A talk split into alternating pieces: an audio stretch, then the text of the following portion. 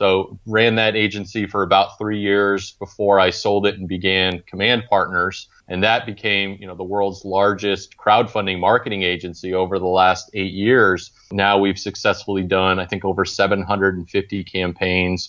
We've raised over 160 million dollars in pre-sales for products, uh, and this season we'll have our 16th and 17th client on Shark Tank.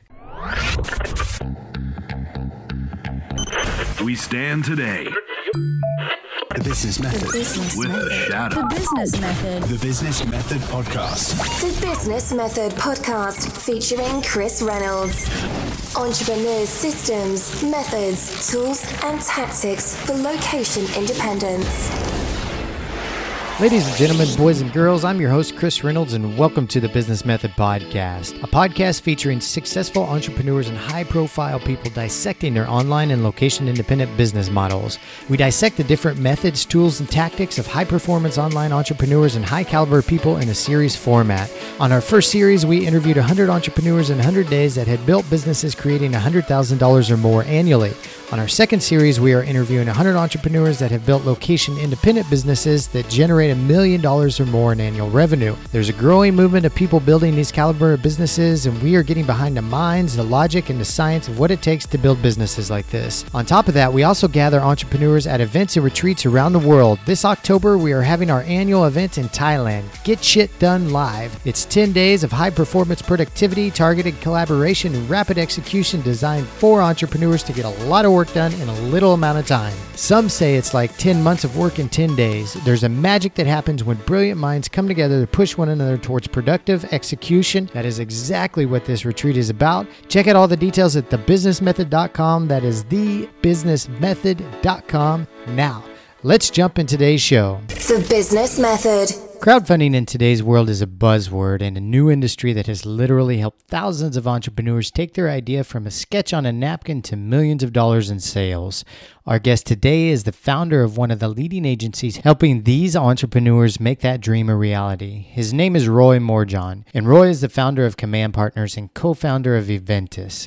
Roy built Command Partners into the largest crowdfunding agency in the world. They have helped launch over 750 crowdfunding campaigns, raised over 160 million in pre-sales for products, and had 17 clients on Shark Tank. If you're into crowdfunding or want to launch a new idea into the world, this episode is a must listen. And without further ado, Roy Morejon. Entrepreneurs' systems, methods, tools, and tactics And listeners, I'm really excited to welcome Roy Morejon to the show today. Roy, how you doing, my friend? Doing really well, Chris. Honor to be here. I am uh, flattered and honored to have you on the show. And you and I met a couple months back on an island in Croatia at a really cool business conference, and I got to see you speak, which was also really great. And um, I'm just glad to have you on the show, man. Where are you calling in from today? Uh, the sunny state of Charlotte, North Carolina. Ah, it's it's uh, how's the weather there? It is hot, muggy. I think it'll be 90 degrees today, just like every other day here, basically. Is that your home base? It is. Uh, Why do you choose Charlotte? Uh, I chose Charlotte about uh, going on 18 years ago now. Uh, moved down here uh, to graduate school from UNCC and uh, just fell in love with the area, the weather, the golf courses, the people. The food's great. Access to the world with Charlotte Douglas Airport. And that's really been a, a nice thing, you know, being a traveling entrepreneur and speaking a lot, having a home base here where with global reach for an airport. Yeah, that's key. I'm living in Italy right now, and we are one bus ride, two train rides, and about five hours away from the closest airport in Rome, which is it adds. well. yeah, it doubles. Like like we traveled to Bar, uh, not Barcelona, but two hours outside of Barcelona, and it took 14 hours. And there was people that came to this event also that traveled from Montreal that also took 14 hours, and it was kind of like, oh man, but it. I That's mean, incredible. but we live in Tuscany, so it's really, you know, I guess it's a fair trade. Yeah, probably. Yeah. I mean, I'm a uh, 25 minute ride to an international airport and That's fly nice. anywhere in the world. Yeah, that's really nice. So I'm glad to have you on the show. Uh, I just want to start off by getting to know you a bit more. We chatted briefly when we met, but not a lot. And I know you have an incredible history of being an entrepreneur from way back when and growing in uh, marketing agencies and creating your business into what it is today. So I'd just like to give you the mic for a few minutes, Roy, and just uh, hear about how you became the entrepreneur that you are today. Yeah, um, I guess uh, I kind of got my entrepreneurial spirit or genes from my parents. Certainly, I think like most entrepreneurs, just seeing their parents, you know, hustling to make a living and put their kids through school and try and give them a leg up in the world, you know, that they might not have had when they were growing up. So my father was definitely entrepreneurial, you know, growing up in Connecticut, lobstering and trapping animals and living off the land kind of with his parents. And, uh, you know, he took that when we moved to Maine and, you know, I grew up lobstering with him and, you know, earning a, a hard day's work every morning at that 3 a.m. wake up call, came quite early and then mm. go out there and haul traps all morning and, you know, come in in the afternoon and, you know, you got a full day's work before most people are waking up in the morning some days. And, uh, you know, really just appreciated the, the hard work and diligence and the, uh, the love of living off the land, honestly, you know, just the appreciation of growing up in Maine now. I, I it's amazing to me, you know, going back every time how lucky I had it. And, you know, from there just really became an entrepreneur, you know, hustling in my neighborhood from, uh, you know, basically selling golf tees and golf balls to my friends and setting up a nine hole golf course in my front and backyards. And we would play golf there. And then that after golf, we would go watch the Price Is Right and we would gamble on the Price Is Right in terms of, you know, prices of products and, you know, the showcase showdowns and all of that. So, you know, really it was just a matter of, uh, you know, finding a hustle everywhere I would go with my friends in terms of selling them stuff or doing things like that. And then eventually, you know, golf kind of led me down a path of, you know, becoming a professional golfer for a little while down here in, in North Carolina and, you know, learning how to, you know, build websites for golf courses and become like a, a PGA pro and give golf training and lessons all I was, you know, coming into my teens but doing that, learning, you know, on the internet, basically, I forced my parents to sign up for AOL and it was just coming out in the early 90s and really just was completely enamored with the broader world outside of Maine because it's a very small state and I could connect with people around the United States and internationally, even in some instances, uh, in terms of the community that the internet brought on. So, being a young entrepreneur at the age of 12, I learned how to write code with Visual Basic and C++ and created a few programs with a few other kids that were my age around the United States. And we, you know, we started, uh, you know, mail bombing people and taking over chat rooms. And then we, uh, you know, eventually learned how to, you know, change our screen names and usernames on AOL. And, uh, you know, that led us down a path of, you know, acquiring credit card numbers from unknowing and unsuspecting people that just wanted their AOL mail. Oh, wow. And we started, you know, trading those credit cards for pirated software and, um, you know, kind of got in trouble for that basically. Uh, and that led to consulting gigs with, you know, AOL, with Microsoft, with Dell, you know, all while I was in my teens and just kind of, you know, learning to break things yeah. and then get in trouble and get slapped, you know, on the hand or, you know, in, in a little bit more trouble after that. Um, and that's kind of you know how I got started, at least on the internet, and just completely amazed with the community that you could build there and the connections that you could make with people that you never met in real life. So you know, fast forward after college, after a stint trying to play golf professionally, uh, started my first agency uh, 11 years ago, back in 2007, and that was purely to train corporations on how to use social media for retention, recruitment, and ranking uh, you know, in terms of getting their voice out there, understanding how to reach people from LinkedIn, Facebook, Twitter, uh, YouTube, really how to grow their presence because it was the shiny new tool and they all wanted to play on it, but they didn't know how to do it correctly. So ran that agency for about three years before I sold it and began Command Partners uh, in 2010, the end of 2010.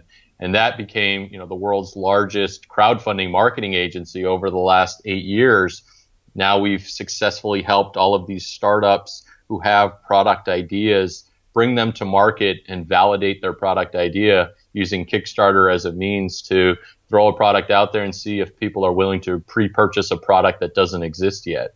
So now we've successfully done, I think, over 750 campaigns. We've raised over 160 million dollars in pre-sales for products, uh, and this season we'll have our 16th and 17th client on Shark Tank. So it's really been nice. exciting, you know, seeing the whole progression of not only my career but the careers and ideas of a lot of these entrepreneurs around the world bring their product to life because this is usually their best idea, their baby, right? And we want to protect it and nurture it as best we can and see if we can make it a successful company and a big company if that's the direction they want to go. So I want to talk about the early days, Roy. When you were, you know, 12, 13 years old and starting this stuff online, were your was your family supportive or did they even know what you were doing? they had no idea. yeah, I mean a lot of it would be uh, everybody would go to bed and I would fake pretending to be asleep and then I'd go back downstairs and I'd sign in on my you know, my Compaq Presario, you know, 33.6 baud modem, and I'd have to like put I'd bring my pillow with me to cover the the modem because it made such a loud noise. It was like, you know, and it would do that noise. I'd have to like physically cover it. So I be down there all night sometimes, just you know, with the blue screen in my face all night, just talk to people, you know, in the U.S. on the other coast, you know, and everything like that. But nobody had it, you know, none of my family really had any idea. They're just like, you're on the computer way too much. So I used to have to like document it and you know how many hours I was online every week and kind of thing. And my parents would follow along with that, but they really had no idea what I was doing or getting into, honestly. Oh, that's funny. What do you think it, was at that age that really enticed you about the internet and business? Uh, you know, I think growing up in Maine, it's a very sheltered community. There isn't a lot there, especially in the winter time. It's it's mm-hmm. you know it's depressing, honestly, unless you like truly love the outdoors, which I do, and have a much greater appreciation for. But it's just it's not fun to you know be in freezing cold weather all of the time, and that kind of forced me into oh, there's a bigger world out there. And certainly we had done some traveling, you know, up to Canada and down to Florida to see relatives and all of that. So there is a bigger world out there, but the internet really expanded it out there, you know, exponentially for me. And that's really what I completely got enamored by was just the ability to connect with people uh, and potentially, you know, make money from it if I wanted to. Okay, so let's go into your first business that you started, and that was um, well, you did some stuff when you were younger, but the, the first business post college. Uh, it was it was after school, so I, I finished, and then three years later, I started that agency. And basically, in that three year period, I was working for other companies as you know a digital supervisor or a head of you know marketing or paid search or SEO at other agencies, and kind of just jumped around. I really couldn't find my fit. Um, so they were very short stints and almost contract type gigs where I was at a place for four months or another place for eight months and another place for six months. And I was kind of learning along the way what I didn't like about the way agencies in Charlotte were running necessarily. So I knew I could do it better and on my own. And at that time, I was building a reputation for myself and the work that I was doing at these companies and eventually, you know, I started building up enough work where I was like, all right, I can do this on my own and support myself, you know, out of my basement basically and travel around the, you know, the, whether it be the U.S. or regionally in the South and have clients there. Um, enough to support myself and then start bringing in my friends as contractors for, you know, additional works or needs that I had at the time. Got it. And and were you traveling a lot in those days, or was it basically home based work and then travel whenever you could? Yeah, at that time it was more home based, you know, really focused on the South, uh, and then just traveling for, you know, adventure, bachelor parties, or those sorts of things. Um, you know, nowadays I travel every other week. Basically, I'm in a new city or a new country, which is a lot of fun. How are you managing? You know, you run a pretty successful business now. I'm curious when you travel every other week, how are you managing life, business, and you know, relationships with uh, wife and children at the same time? Yeah, it's it's difficult. It's uh it's funny. So two and a half, maybe almost three years ago now, CNN decided to do a story on me for whatever reason, and their story was about work life balance. So they came up from Atlanta and were like, you know, filming me at my office, filming me with my family, filming me doing, you know, uh, pick up basketball with my buddies. And basically, I was like, you know, they're like, we're doing this story on work life balance. I was like, honestly, CNN, I don't have any. But whatever you want me to say, so this thing airs, I'll say it.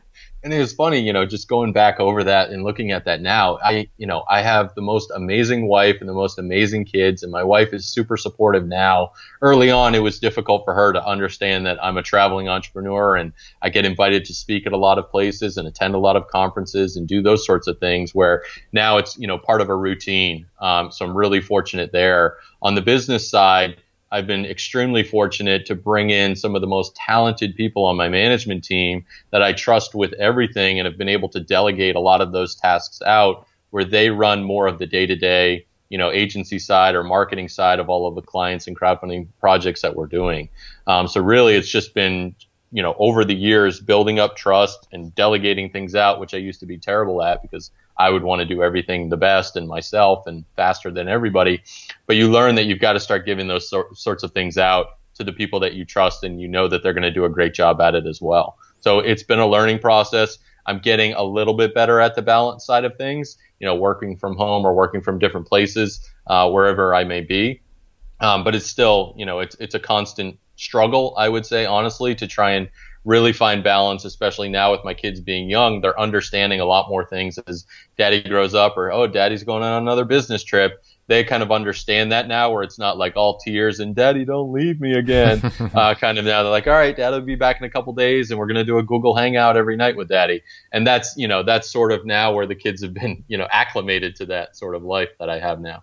So that's what i was going to ask you because like i, I have this challenge of being in work mode and being in non-work mode but i'm in work mode a lot and then yep. paying attention to girlfriend and calling the parents back home and family and friend times. Um, you know, you mentioned that you're you're you have a, a, home office, but you you're also traveling a lot. When you travel, if you're traveling more than just a weekend, like how are you managing staying connected with your family, like over a week's time while you're away? Yeah, it's usually uh, with my wife. It's you know we we text all the time, and then it's like, all right, we're we're getting home. You know, you want to talk to the kids now, mm-hmm. and it's just managing when I can talk to the kids, like because I'll be out on the West Coast and they'll call me, and it's you know 4 a.m. on the West Coast, right? And it's yeah. 7 a.m. when they're waking up here, if I'm lucky. Uh, so it's like, okay, got to get up 4 a.m. Let's go. Uh, and that happens a lot just because I'm out in San Francisco or Silicon Valley a ton nowadays with all the startups that we work with. So California can be difficult, um, but otherwise, most of my travels on the East Coast, so it's it's pretty easy. And you know, I'm an early riser, just like my kids are, fortunately. So you know, we'll do a Google Hangout, and I'll talk to them while they're eating breakfast, and then when they get home after school, you know, between four, five, and six, and I'll always do a Hangout call with them as well. And you know, it's amazing now with technology and video how seamless that integration can be, and you can sit there and be with them, and they don't miss you as much. I hope. You know, will time time will tell but I hope that you know with video and facial expressions and all of that, you can really see what's going on and be a part of the family while you're away. And then, how about when you're working from home? Do you have scheduled hours in your home office? I do. Yeah, I mean the, the kids are out of the house pretty much you know every day at school now. So when I'm here, it's it's work mode, and usually I try not to get as distracted as I can because there's a lot of cool crowdfunding products in my office and I get to play with, and uh, you know I'm I'm with my AD it's uh, it's always difficult to stay focused on things. But mm-hmm. I keep a very tight schedule in terms of you know my Google Calendar is very well laid out in terms of tasks and doable you know tracking things and everything that I have to get done for that day. And then how about working with a partner? Because I think a lot of entrepreneurs, especially location independent entrepreneurs that travel a lot, um, one of the biggest challenges all of us have is maintaining a relationship with a, a boyfriend, girlfriend, or spouse. And I'm curious of like, what are some of the things that you guys do to make to ensure uh, you keep that the relationship going while either you're traveling and focusing on work and and maintaining balance with kids and and the whole works. Yeah, so we try and take you know at least two trips a year together, just us, um, where a mother-in-law will will take care of the kids or you know a friend of the family, and just do like a long weekend away. And then we always try and do at least a date night once a week um, for sure and get that on the books where we've got, you know, great babysitters that'll come and take care of the kids. So, you know, that's really us time where we get to talk and everything like that. Uh, so it, it is difficult, but you know, unfortunately, I'm molding my wife to be very schedule driven now because I have to keep such a tight schedule. So it's like, all right, I'm very regimented and you know authoritative, I guess, on that. I'm like, all right, date night, 6 p.m., 8:30, we do this. This is where we're going. And it's like, you know, I'm I'm trying to learn. I'm trying to give up the reins of you know my my nature uh, of being a boss, right? Where I, mm-hmm. I try and boss my family around, and that doesn't work so well. So I, I have to take off the boss hat when I come home, and uh, that's been a slow process. So let's talk about the the business that you're running today. And you guys have done 100 over. Did you say 106 million for clients with crowdfunding? Yeah, 160. 160, nice. And when did you start this business? Did you say 2012? So yeah, end of 2010, I started Command Partners. And then two years ago, almost two years ago, uh, we merged with a company called Enventys, who had been doing product development for the last 17 years. And the, the reason we merged with them was that we had so many entrepreneurs and startups coming to us with ideas, whether they were written down or on a napkin and they'd say, Hey, Roy, look at this cool idea I just came up with. This product is going to solve XYZ. And I'd say, Really cool idea. But in order for us to run a campaign and prove to the market that you're the right person to run this company and you can make the product that you think you can make, and there's all these other hurdles that you have to get through, we need a working prototype to prove to the market that this product can be made and that they're willing to then pre-purchase that product on your word that you're going to deliver what is advertised. So we would just have so many people that would come to us with these ideas and we would have to farm out or refer them to product development companies or you know engineering companies or design companies whatever it may be and you know we were so fortunate that Enventys was you know a mile and a half down the road from our headquarters and we ended up, you know, having great conversations there to really end up now providing a, a turnkey solution for product development and product launch where they can come to us with the idea still. We have a team of engineers and designers that can prototype the product out and build it into a working prototype and model. And now with our crowdfunding team, we can do all the photography and the videography for the idea, write the story of the company, do all of their branding and storytelling, handle their PR, their social media, their lead generation, and run a campaign to validate their product idea now with the market and really test price points, product ideas, colors, feature sets, etc., without them going down the road of investing hundreds of thousands and millions of dollars in production before the product or retail says, no, we don't want this idea. And they've wasted time and money at that point. So we've been really fortunate now to have an end to end solution for entrepreneurs um, where there's no finger pointing of, oh, the factory, that factory messed up on this, or this manufacturer did this, or this, you know, whatever the case may be. Everything's under one roof, and it's just a seamless process for an entrepreneur to come in and launch an idea with us. That sounds exciting. I, am wondering if you can share, Roy, some of the the successful products that you guys have launched together. Um, you know, most recently, success stories. You know, we just worked um, with four new million dollar campaigns um, that we just finished, which is really exciting in terms of you know taking a product and raising a million dollars for them in 30 days. I think there's only been about 250 or 270 campaigns that have done that and now we've done I think over 30. Wow. Um, so we've got you know like over 10% of all of the million dollar campaigns our agency has worked on, which is always exciting, you know, because we know how to raise millions of dollars from you know smartwatches. You know, we just did a campaign last year for a high heel shoe that I talked about in Croatia.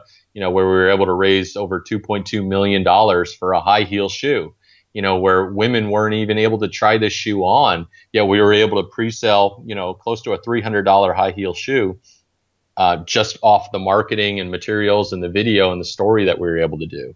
Um, you know, from air conditioners to smart belts to luggage and drones and shoes. Uh, we just finished a campaign called Moon Pod, which is basically a zero gravity beanbag you know, we ended up raising 1.2 million dollars for that. A uh, zero uh, gravity beanbag. That's right. Fun. Yeah, just I guess it's kind of like a, a, Casper mattress, but in a beanbag, basically. Okay, cool, gotcha. And, what's uh, a smart belt?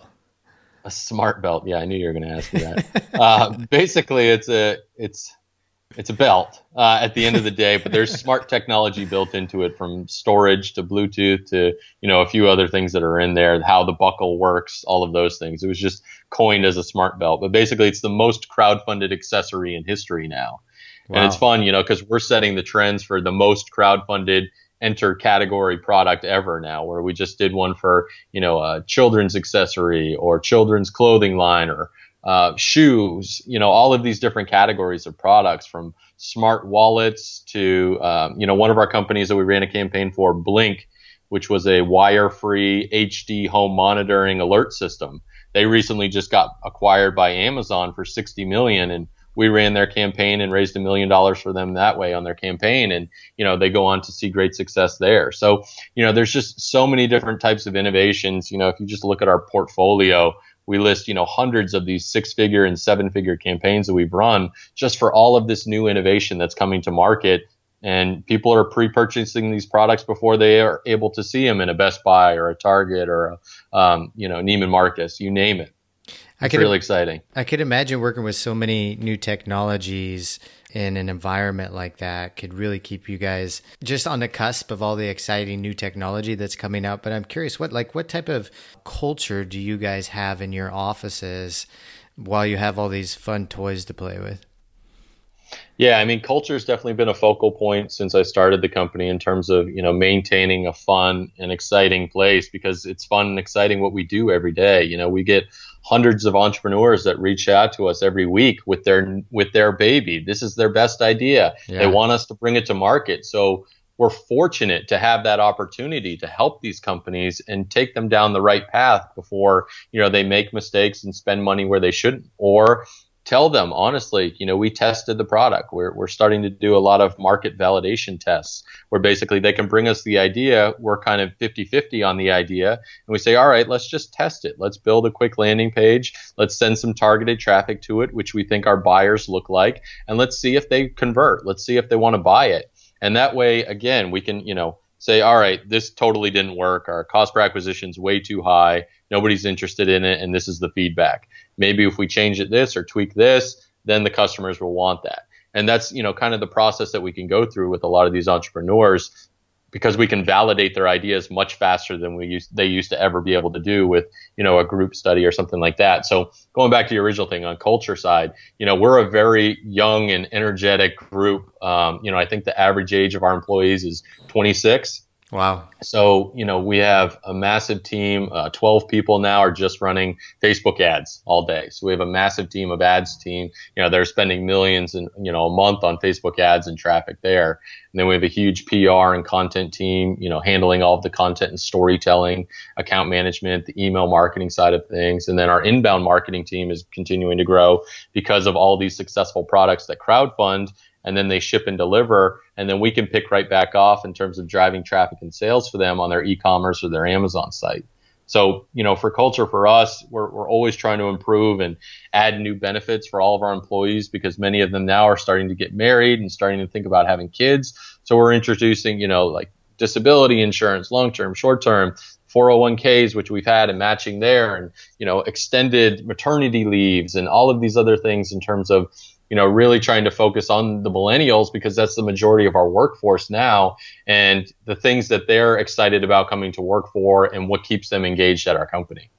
So I don't know if you got a chance to talk much to Jamie Wheal when we were in Croatia, but um, they did a case study in their book uh, about Google and how they took their company from 100 million to 40 billion in using some of the ideas to get people into these more creative states of mind to help grow business. So I'm curious, like, is there anything that you guys use in your company to to help the employees become more creative?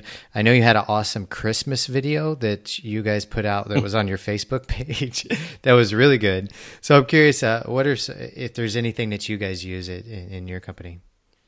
Yeah, I mean, we're we're not like strict, I guess I would say, in terms of all right, this is creativity hour. you know, let's let's be creative.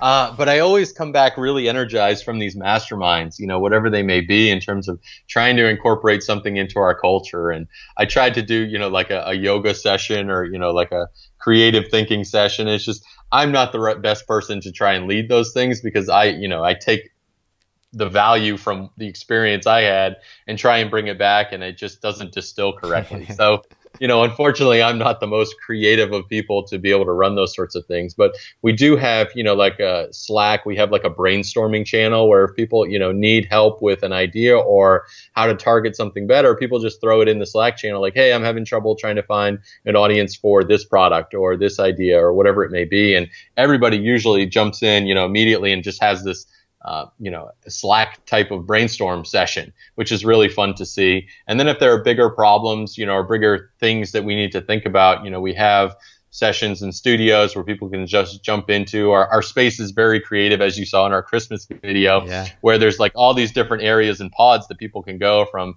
you know, the outdoor patio and chill out there, or the studio space that we have, which I don't think was in the video, and then the hardware space, the you know the the garage where you can build anything, and all these different areas inside of our building where people can go and try and you know be creative or think about these sorts of things, but it is definitely something that's a focal point for us as we enter into 2019 of extending out our creative services department and our branding and really focusing on that because the story really matters with these startups because this is what people are investing in. They're not only investing in the inventor, but they're investing in the story and the product idea because that's what they're going to tell their friends why they bought this. What was the story behind this product?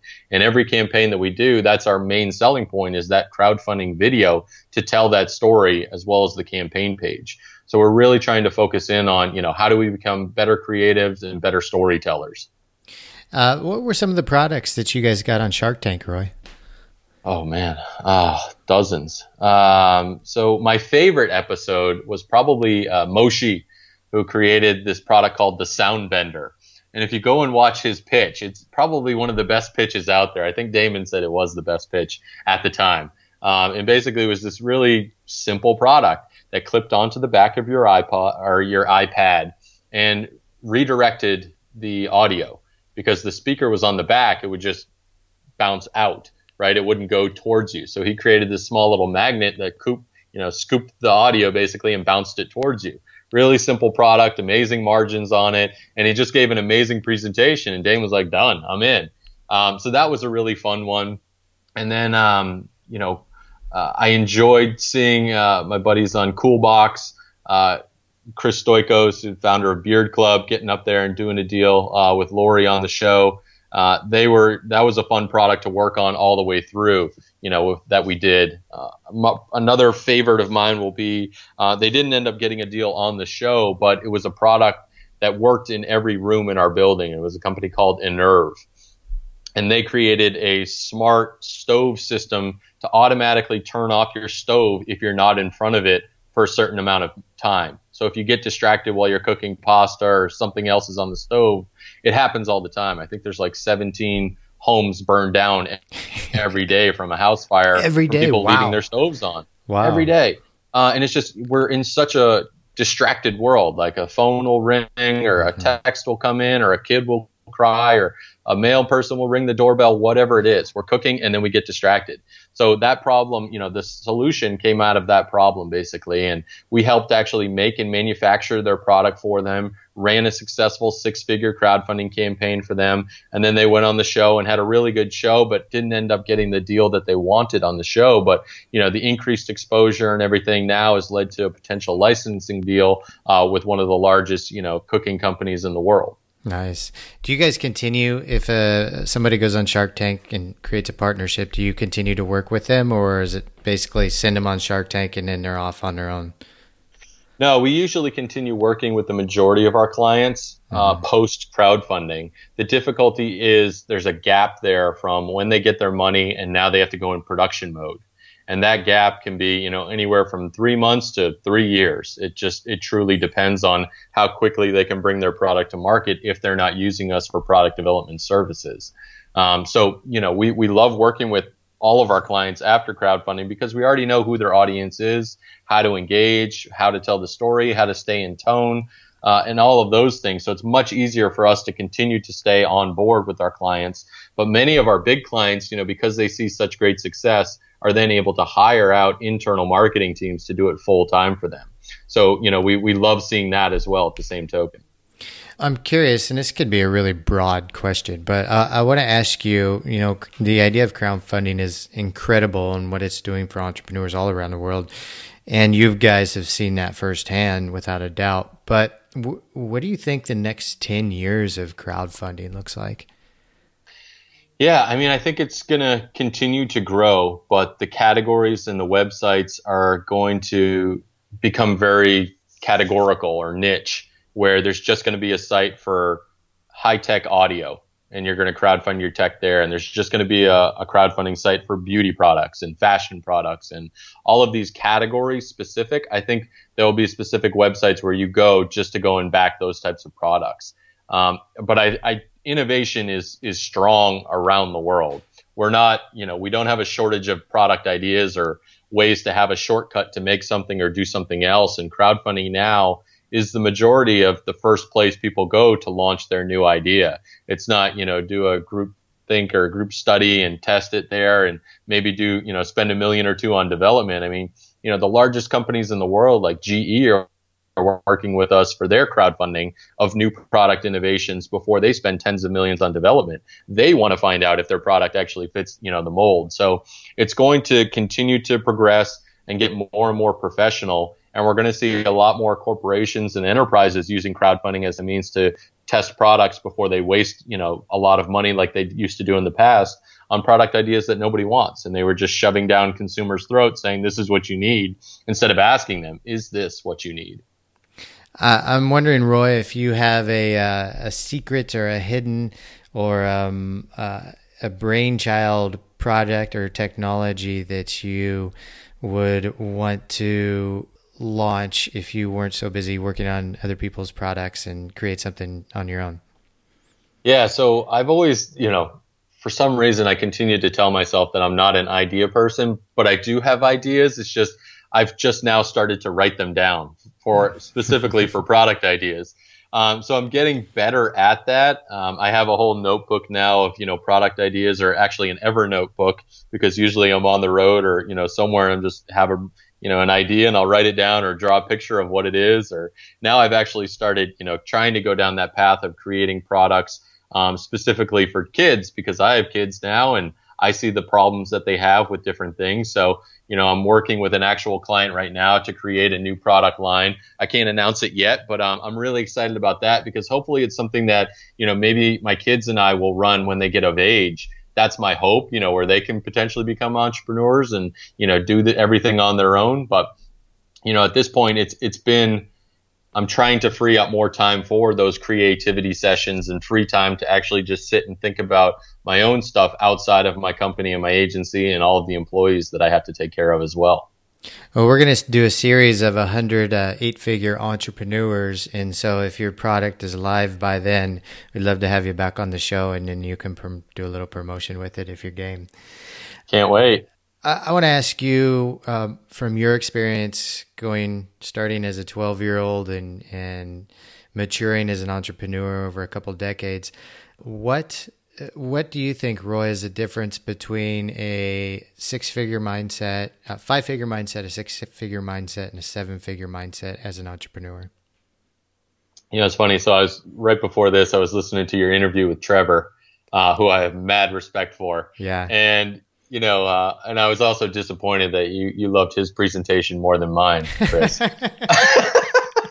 Hey, you but, know, uh, when it hits somebody, it hits somebody. I get it. No, I because it was funny. You and I were sitting next to each other during yeah. his presentation, and you were just a mad note taker, as were I, because we're both, you know, we both have podcasts. And I was like, dude, this dude is just dropping knowledge and speaking directly to us. I yeah. felt like so it was it was really amazing. But you know, like it, it truly is focus at this point. You know, for you to get past that five figure, six figure, seven figure, and and beyond it's it's focused on the business and what's in hand. And you know, I've been fortunate to have an amazing, you know, basically like a co-founder with me now, uh, Joe, my chief operations officer, and you know, head of the marketing department with me, and he's implemented the the entrepreneur operating system, the EOS.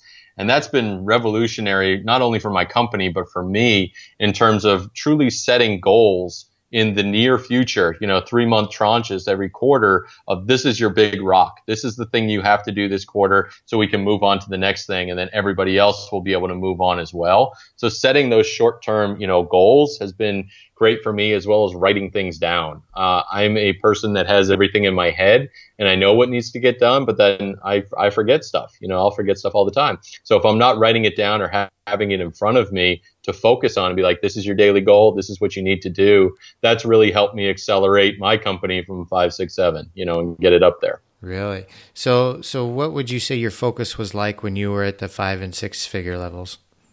It was find the next client immediately. Okay. Uh, you know, because in the agency world, you're going to lose a client probably in six months, nine months. You're lucky if they stay around for 12 months, unless you've locked them into something and it's not working. And in the agency world, it's just completely turnover. You've got to constantly be looking for the next client. That was really all I was doing. I was doing biz dev as well as then doing customer service and account management and then running the SEO for them or paid search or whatever it may be. And now I've been able to delegate all of those things out by hiring amazing people around me that I can delegate that off to. But now my focuses are, you know, let's where are we going to be next year where are we going to be in three years who do i need to partner with to help me get there so i don't have to do all of this biz dev and i'll have this constant flow of you know uh, potential customers coming in for me and then hiring a sales team to be able to handle all that stuff where I can hand it off to them after I've, you know, made or done the introduction or spoke at a conference and said, okay, here are the people that are really excited about what we can do for them. So you're you're doing a lot of speaking and, and kind of have your own personal brand these days, and you're traveling around. Have you enjoyed um, creating your own personal brand and running the business and continue to speak and share and give back and travel the world at the same time? Yeah, it's interesting. So I was on a panel on Monday, uh, and that that similar question came up in terms of personal branding, and I really never focused on it. I wanted everything to be the focus of the company itself, and I'm just the guy running it or started it. Whereas now that I have children, there's a clear line in terms of what social networks I keep private and what social networks are public and where I'm out there, you know, building a personal brand, I guess, and having a website kind of thing where I'd had the website before, but it was just all, you know, information and blog posts and we took it down for a couple years. But now with kids, you know, I've, I've really tried to focus more on creating content to be a thought leader in crowdfunding because there's starting to be a lot of noise out there and bad information about what to do. And I feel like I need to shepherd the industry or get the good information out there to protect all of these entrepreneurs from those bad actors that are out there. So I've really focused on the last, you know, year writing for a lot of top tier sites from, you know, business.com, entrepreneur, Inc., Forbes, you know, all of these sites that entrepreneurs go to trying to get my story out there. These are the mistakes to avoid when starting a startup or mistakes to avoid when doing a crowdfunding campaign. Like I'm just trying to distill everything out and tell the real story of, you know, what it's like and from the experience that we've had doing hundreds of campaigns. So I've definitely become more open to being a public face out there because I'm speaking every other week. Like New York last week, I fly to Toronto next week, uh, Austin the week after that. You know, it's just it's constant to get you know get the story out there and tell people what we're doing and why it's so exciting and why they should look at crowdfunding as a means not only to bring their product to market but also raise capital for their startup with equity crowdfunding. It's a really exciting time especially in the states with the jobs act being passed a few years ago that anybody any company out there can raise money from their friends and family publicly now where they used to not be able to do that. You had to be an accredited investor to make those decisions. Whereas now people can invest a few hundred dollars in their friend's startup or a startup idea that they think will potentially take off. One more question, Roy. Do you have any final tips for entrepreneurs that are in the hustle at the five figure trying to get to the six figure or six figure trying to get to the seven figure? Yeah, um, it, it is networking, but it's it's smart networking, right? Like I'm so honored to have been a part of the baby bathwater community, the you know the the mastermind meetup that we went to in Croatia. That over the last year and a half, two years now, it's really extended my network out, and the opportunities have just been endless with that group. And now I'm starting to be invited to join other groups because of my expertise and the network that's there. That's really elevated my game significantly where you know i'm constantly making four five ten x returns on those investments Uh, and in the future, I'm all for them. It's just being in the right place, you know, with the right community. So definitely try to broaden and get outside of your, your small circle in the city or town that you're in. There's a massive world of people out there that, that need your help, hopefully. And uh, don't be afraid uh, to ask or to get out there and, you know, apply because it, it really can change the game and can, you know, that one connection, that one introduction you know, and I, I, know we both have it with Trevor in terms of how he grew his podcast and trying to emulate that. I'm like, yes, that's that could change the game for both of us, right? And it was just that one thing that we had at that one moment with just a small group. But it's those sorts of things that I think a lot of entrepreneurs don't do yet. They're just like, no, I'm fine doing what I'm doing. But if you really want to grow and elevate your game, you've got to go and network with the people that are already doing that, that have made these mistakes, that you can go and ask in, you know, a safe environment and I'm just you know extremely fortunate to be a part of that group. And before you go, uh, I got to ask, what are some of the things that you're implementing for your podcast after hearing Trevor? Um, so definitely trying to implement, uh, you know, more for for us. It's more of the content. So we've started actually writing blog posts around the podcast itself, the interview itself. So write an entire post around that, writing out more snippets and things like that. I'm trying to improve my audio quality, like we talked about earlier.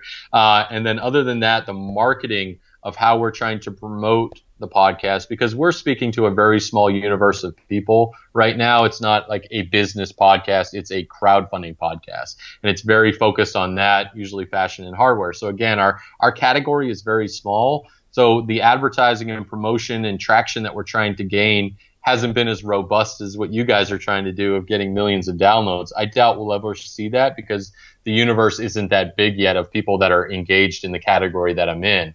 But certainly trying to do more paid promotion early on in the mornings on the other side of the earth to get our podcast to start ranking for, you know, some of the marketing and crowdfunding things that we're doing. Makes sense. Uh, I think we're going to wrap up there, my friend Roy. I want to thank you so much for coming on the show. Thank you for sharing, sharing your tips and tricks and all your wisdom with us. We really appreciate it. If the listeners want to reach out and learn more about what you guys have going on, where's the best place they could do that at? Yeah, so they can Google my name, uh, Roy, M O R E J O N, or go to our website, enventyspartners.com, E N V E N T Y S partners.com. And Chris, I really appreciate it, and uh, it's been awesome to be on your show. Thank yeah, you again. It's been an honor to have you, my friend, and we'll put the, those links in the show notes. Listeners, we want to thank you guys for tuning in once again, and we'll see you all on the next episode. Goodbye, everybody.